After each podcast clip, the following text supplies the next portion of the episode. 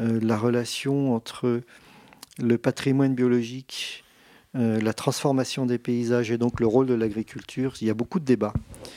Peut-être qu'un des premiers débats, c'est finalement quel a été le rôle des grands herbivores au dernier retrait glaciaire, alors que les hommes étaient de plus en plus nombreux, qu'avant le néolithique, ils s'étaient déjà équipés de pas mal de moyens pour lutter contre les grands herbivores et que luttant contre eux, finalement, et faisant baisser cette faune, diminuant cette faune de manière drastique, l'image d'Épinal veut que la forêt a conquis la Gaule.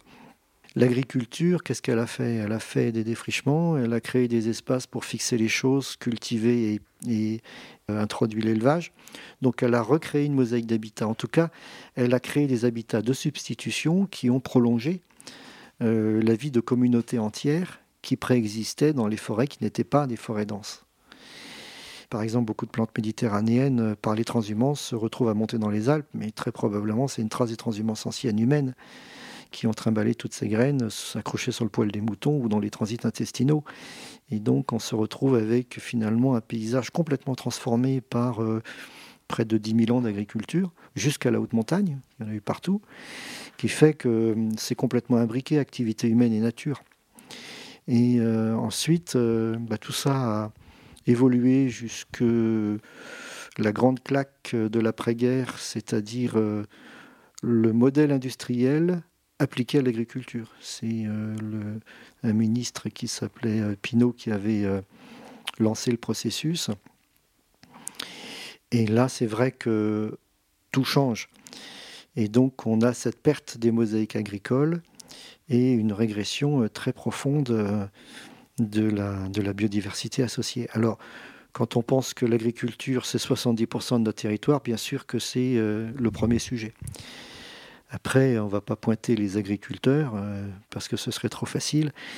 Et il faut rechercher les acteurs qui sont responsables de cette transformation et en gros des politiques et puis en fait des assemblages entre en gros politiques et industriels qui ont vendu leur matériel et leurs produits pour accompagner cette évolution, la justifier, l'intensifier à l'extrême. On connaît ensuite les nombreux débats que l'on a autour de l'agrochimie. Et donc, la situation aujourd'hui avec les études qui nous montrent qu'en 30 ans, on perd 70 à 80% de la biomasse d'insectes dans des espaces protégés alors qu'ils bénéficient de programmes de conservation de la nature. Ça montre tout le lien qu'il y a avec les paysages et l'impact majeur que l'on est en train de vivre. On le voit au niveau des oiseaux communs. Quand on imagine que les tourneaux sansonnets, qui étaient une banalité, commencent à rentrer dans les espèces vulnérables, on se dit mais où on va ?